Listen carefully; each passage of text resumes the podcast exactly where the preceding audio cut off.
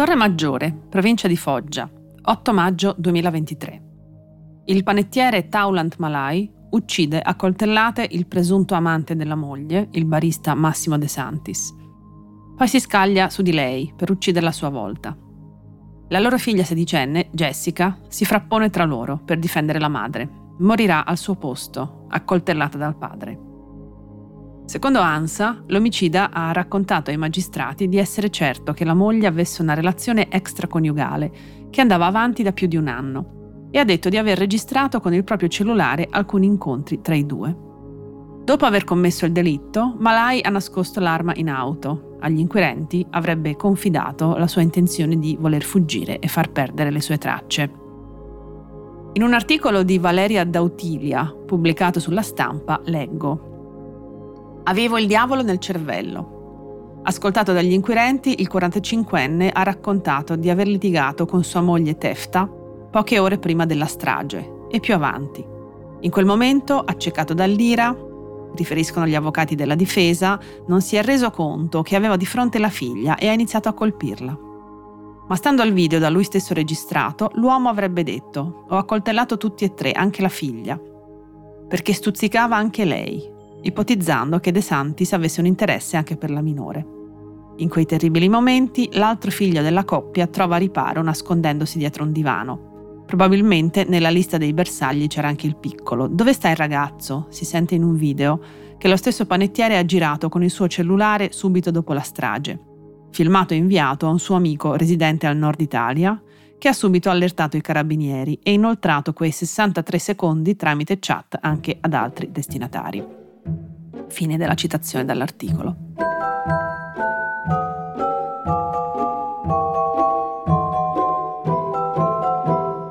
Questo è Amare Parole. Io sono Vera Gheno, sociolinguista, e saluto chi mi sta ascoltando.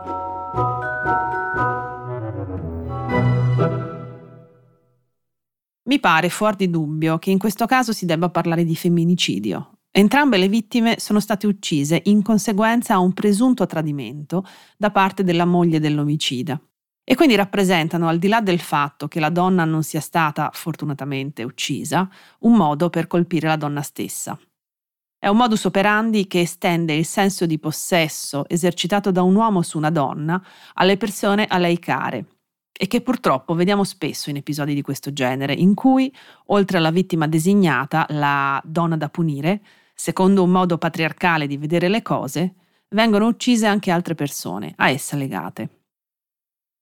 Secondo lo Zingarelli 2022, femminicidio significa uccisione di una donna quando il fatto di essere donna costituisce l'elemento scatenante dell'azione criminosa. Possiamo trovare molte informazioni sulla storia del sostantivo nella scheda compilata da Matilde Paoli per il servizio di consulenza dell'Accademia della Crusca, è pubblicata sul sito dell'istituzione dal titolo Femminicidio, i perché di una parola, che invito a consultare. In sostanza esiste la variante femicidio, dall'inglese femicide, mentre la seconda, femminicidio, ci arriva probabilmente tramite la mediazione dello spagnolo del Centro America, femminicidio. Oggi, come abbiamo letto nella definizione dello Zingarelli, per lo più si usa femminicidio, tanto che femicidio in questo dizionario non è proprio riportato. Molte persone ritengono superflua l'introduzione di questa parola. Paoli, ad esempio, cita un commento che dice C'è necessità di una parola nuova per indicare qualcosa che accade da sempre? Che senso ha sottolineare il sesso di una vittima? Non è offensivo per le donne parlare di loro usando la parola femmina che pare più propria dell'animale? Perché non usare donnicidio, muliericidio, ginocidio o ciò che già abbiamo, uxoricidio? Legittimando femminicidio non provocheremo una proliferazione arbitraria di parole incidio? Specificare il termine femminicidio a mio avviso non è superfluo e il problema non è certo la proliferazione delle parole, quanto piuttosto il numero di donne uccise. Il femminicidio non indica semplicemente l'uccisione di una donna, ma l'uccisione di una donna in quanto donna e soprattutto in quanto donna di qualcuno, un partner, un ex partner, ma anche un padre, un fratello, uno zio, un figlio, un cugino. Il femminicidio è conseguenza diretta di una visione della donna come oggetto di proprietà dei suoi uomini e come tale rottamabile, eliminabile quando non serve più al suo scopo o non vuole sottostarvi. La parola identifica un problema sociale e culturale ancora molto difficile da eradicare.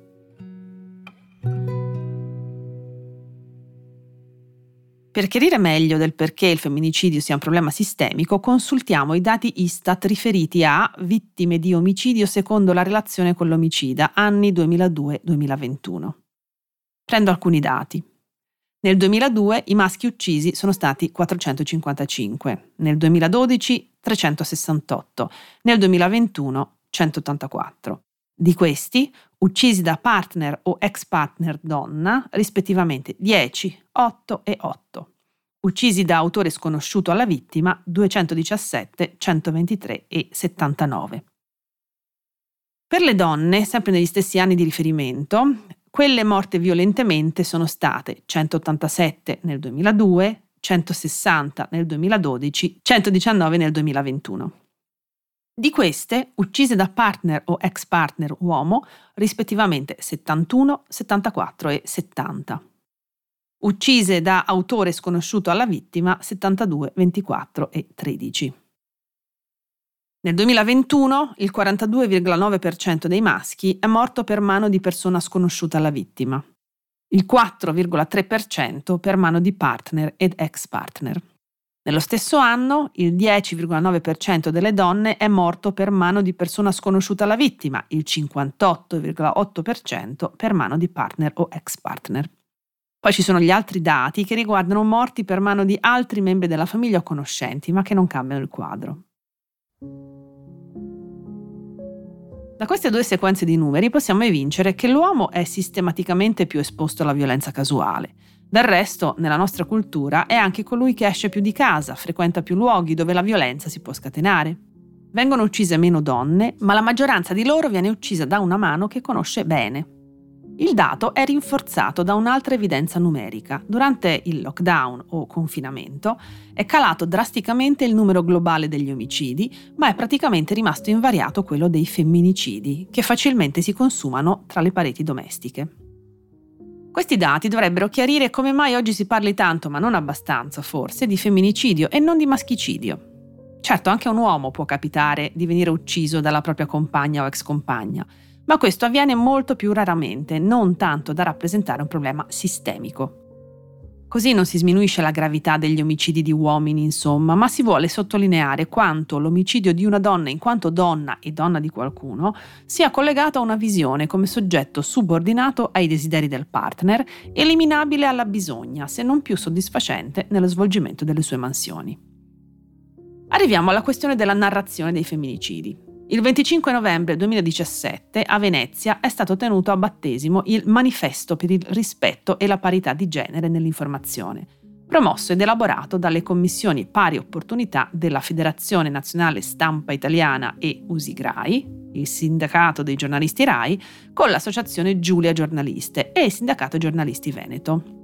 Quello che è ormai conosciuto come Manifesto di Venezia raccoglie una serie di raccomandazioni su come raccontare il dramma della violenza sulle donne e al punto 10 si legge nel più generale obbligo di un uso corretto e consapevole del linguaggio, evitare A. Espressioni che anche involontariamente risultino irrispettose, denigratorie, lesive o svalutative dell'identità e della dignità femminili. B. Termini fuorvianti come amore, raptus, follia, gelosia, passione, accostati a crimini dettati dalla volontà di possesso e annientamento. C l'uso di immagini e segni stereotipati o che riducano la donna a mero richiamo sessuale o oggetto del desiderio. D. Di suggerire attenuanti e giustificazioni all'omicida, anche involontariamente, motivando la violenza con perdita del lavoro, difficoltà economiche, depressione, tradimento e così via. E di raccontare il femminicidio sempre dal punto di vista del colpevole, partendo invece da chi subisce la violenza nel rispetto della sua persona. Facciamoci caso, anche nella narrazione di quanto è successo a Torre Maggiore leggiamo di un gesto compiuto perché l'uomo sarebbe stato accecato dall'ira. Il fatto che fosse reso cieco dalla rabbia ci permette di distanziarci dall'omicida, che in quel momento non sarebbe stato consapevole del suo gesto. È più semplice pensare che l'omicidio sia figlio di una momentanea perdita del senno che non dall'idea di poter agire in questo modo nei confronti di una donna. Era impazzito, era fuori dalla normalità a noi, gente normale, questo non può succedere. Non è un problema legato a una certa visione della donna, ma è frutto di un impazzimento momentaneo. L'alterizzazione ci tranquillizza, ci convince del fatto che la questione non ci possa riguardare direttamente. Sempre all'alterizzazione serve conoscere la nazionalità dell'uomo, come se il fatto che fosse non italiano fosse significativa, in questo caso. E come se non fossero spesso uomini italiani a compiere femminicidi. Tanto è vero che in questa mia trattazione ho del tutto omesso questa informazione. Poi sappiamo per filo e per segno, pensiamo di sapere che c'era di mezzo una relazione extraconiugale e questo in maniera più o meno consapevole suona a molte persone come una giustificazione del gesto. In fondo lei lo tradiva, quindi... Quindi cosa? Non esiste nulla che giustifichi l'uccisione di una persona. E ancora meno può giustificare l'uccisione di altre persone ree solo di essere state care alla donna, su cui si rivendica un qualche diritto di proprietà. La nostra legislazione ha fatto grandi passi in avanti dal delitto d'onore in poi. Scrive Silvia Leonzi in un testo del 2013. Fino al 1981 nel nostro ordinamento, per un uomo che uccide la moglie, se colto da un impeto d'ira determinato dall'offesa recata, sono previste pene minori rispetto a un analogo delitto di diverso movente, dal momento che l'oltraggio arrecato all'onore è ben più grave rispetto al delitto riparatore. Infatti, l'articolo 587 del Codice Penale, abrogato con la legge 442 del 5 agosto 1981, contempla una pena ridotta per chi uccida la moglie, la figlia o la sorella al fine di difendere l'onor suo o della famiglia. Oggi quell'attenuante non esiste più, ma continua a essere diffusa la mentalità secondo la quale una donna che tradisce il proprio uomo un po' se la merita una punizione. E allora torno a sperare in quello che scriveva Michela Murgia sul suo blog il 2 settembre 2012 riguardo a una notizia pubblicata su un quotidiano nazionale. In questo modo. Fano uccide la moglie in un raptus di gelosia. L'uomo ha accoltellato la donna che ha tentato di difendersi inutilmente dopo un violento litigio davanti ai quattro figli. Murgia all'epoca scrisse: Nel giornale che vorrei la notizia sarebbe stata così. Fano giovane donna uccisa a coltellate davanti ai suoi figli e poi arrestato l'autore del violento femminicidio, era il marito.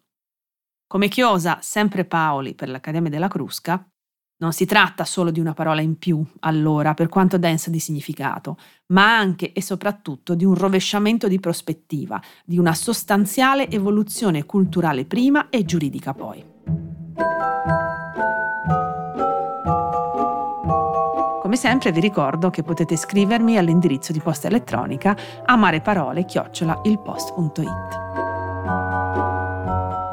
Questa volta le mie parole rimangono amare. Almeno spero di avere contribuito a una riflessione su un tema importante. Vi saluto e vi aspetto al prossimo episodio.